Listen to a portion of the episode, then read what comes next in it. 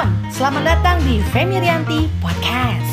Aku akan berbagi informasi yang bermanfaat ke teman-teman semua seputar customer service, self development, dan masih banyak lagi. Tentunya aku ingin berbagi pengalaman positif dan pengen sama-sama belajar juga loh dengan kalian. Untuk itu follow Instagram aku ya di Femi Air dan Tips Service atau mungkin ada saran aku mau bawain tema lain apa gitu ya. Silahkan komen ya. So, selamat mendengarkan. Halo semuanya, oke. Aku kasih judul sekarang ini adalah potret pelayanan di kita ya. Kita maksudnya mayoritas di uh, negara kita ya.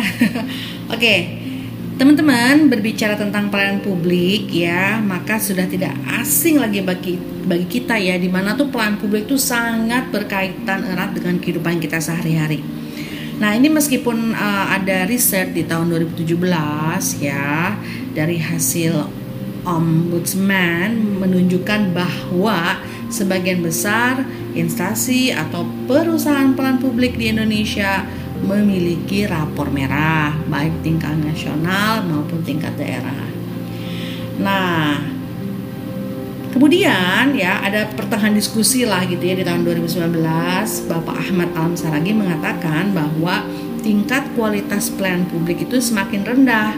Mekanisme penerimaan keluhan masyarakat juga belum dibuat secara sistematis. Yuk kita uraikan yuk beberapa potret hmm, yang perlu perbaikan pelayanan publik di kita saat ini ya. Pertama, masih banyak instansi yang tidak memiliki prosedur yang jelas dalam penyediaan pelayanan. Prosedur pelayanan yang berbelit-belit dan sangat menyusahkan kita sebagai pelanggan. Kedua, waktu pelayanan umumnya tidak efisien dan merugikan masyarakat yang sedang membutuhkan pelayanan. Terus pelayanannya sangat lambat yang memakan waktu berjam-jam dan hal ini tidak efisien. Ketiga, keterampilan petugas pelayanan tergolong masih rendah dan tidak sesuai dengan pekerjaan untuk memberikan pelayanan yang terbaik.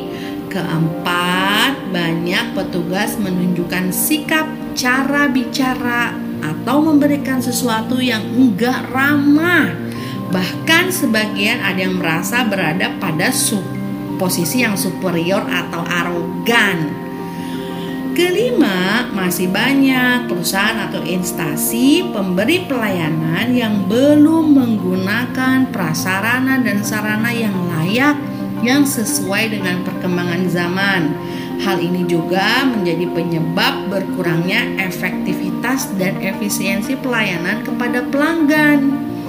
Nah, kenyataannya juga ya selain yang sudah saya sebutkan, penyebab pelayanan kita kepada pelanggan yang masih tergolong rendah adalah penyelenggara pelayanan publik atau instansi lah, perusahaan lah ya, belum paham benar-benar hakikatnya dalam memberikan pelayanan jadi hakikat memberikan pelayanan tuh belum paham benar. Tahu tapi belum benar-benar merasuk ke dalam jiwa. Lalu staf yang menjadi pelayanan publik tidak bekerja sesuai bidangnya. Dan beberapa pelayanan publik juga belum kompeten dan cepat tanggap untuk melayani masyarakat. Setuju nggak teman-teman? Ya, mungkin teman-teman bilang, hmm, nggak semuanya sih ya betul ya nggak semuanya juga. Tapi di sini survei menunjukkan bahwa pelayanan di kita itu masih belum uh, apa ya standar lah ya. Tapi gini teman-teman standarnya standar apa? Bukan karena orang asing datang kepada negara kita mungkin dia melihat standarnya dia udah lebih bagus gitu ya. Nah di episode yang 10 tuh saya ada uh, nanti ada diskus uh, react react sorry react sama salah satu orang yang orang asing yang udah lama di Indonesia dan dia uh, memberikan masukan kesan-kesan yang mengecewakan di kita. Teman-teman tahu nggak?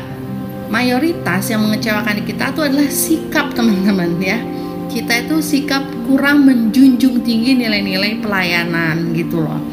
Contohnya begini adalah saya ya sama teman teman bilang ngobrol-ngobrol nih sama teman-teman bilang wah Fem gue udah ngadain training ini tetap aja ya oh, pelayanannya dikomplain lagi jelek lagi jelek lagi. Oh terus saya tanya lagi uh, kira-kira uh, kom pelayan uh, apa pelanggan tuh uh, mengeluhkan tentang apa sih?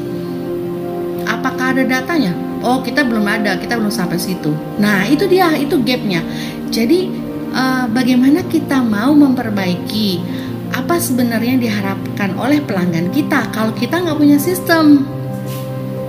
Kalau kita nggak punya uh, departemen yang ngurusin itu kalau kita nggak punya uh, person in charge yang um, melihat itu semua gitu kan yang bisa menganalisa gitu. Jadi teman-teman kalau mau benerin pelayanannya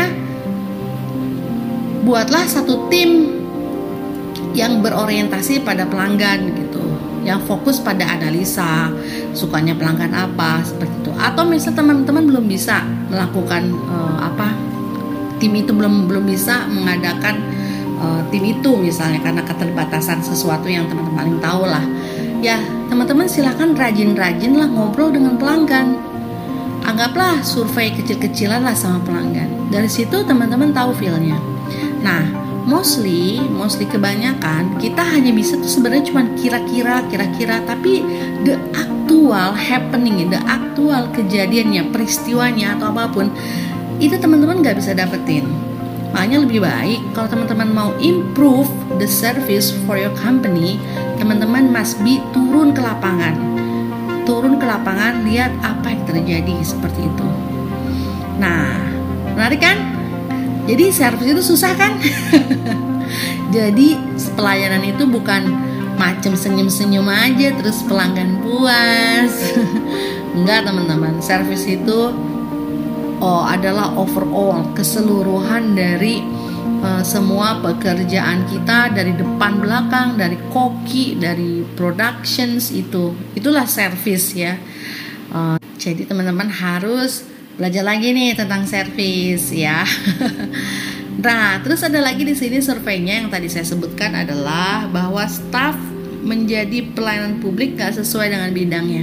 Jadi mungkin teman-teman review lagi kompetensi staff teman-teman gitu ya. Jadi kayak mungkin dia nggak suka mengucapkan selamat pagi selamat sore apa kabar pak? Apa kabar bu? Atau susah banget minta maaf tuh susah banget. Atau uh, misalnya uh, terima kasih telah menunggu bu. Susah banget kayak gitu. Ya mungkin dia emang nggak suka kali ya. Nah ya lain hal ya kalau teman-teman bilang ya udah nggak ada orang lagi ya saya nggak tahu deh ya kalau itu ya. Tapi pastiin bahwa teman-teman di garda depan atau di frontline itu memiliki talent atau bakat yang seneng ngebantuin orang, seneng menolong orang gitu teman-teman. Dan jangan salah dari situlah dia bisa banyak memperbaiki dirinya sendiri dan juga memperbaiki perusahaan teman-teman. Kenapa? Karena dia open mind sama pelanggan. Wah, kalau kita open mind sama pelanggan, banyak sekali kita tahu secret apa yang diinginkan pelanggan itu ya. Eh, seperti itu teman-teman. Oke? Nah itu aja sekilas potret pelayanan yang ada di kita. Jadi teman-teman silakan uh, saran-saran ini dijadikan pertimbangan. Mungkin ada bisa perbaiki di tempat teman masing-masing. Kalau yang sudah ada yang sudah bagus top banget. Pertahankan atau bahkan tingkatkan lagi Oke, terima kasih. Assalamualaikum warahmatullahi wabarakatuh.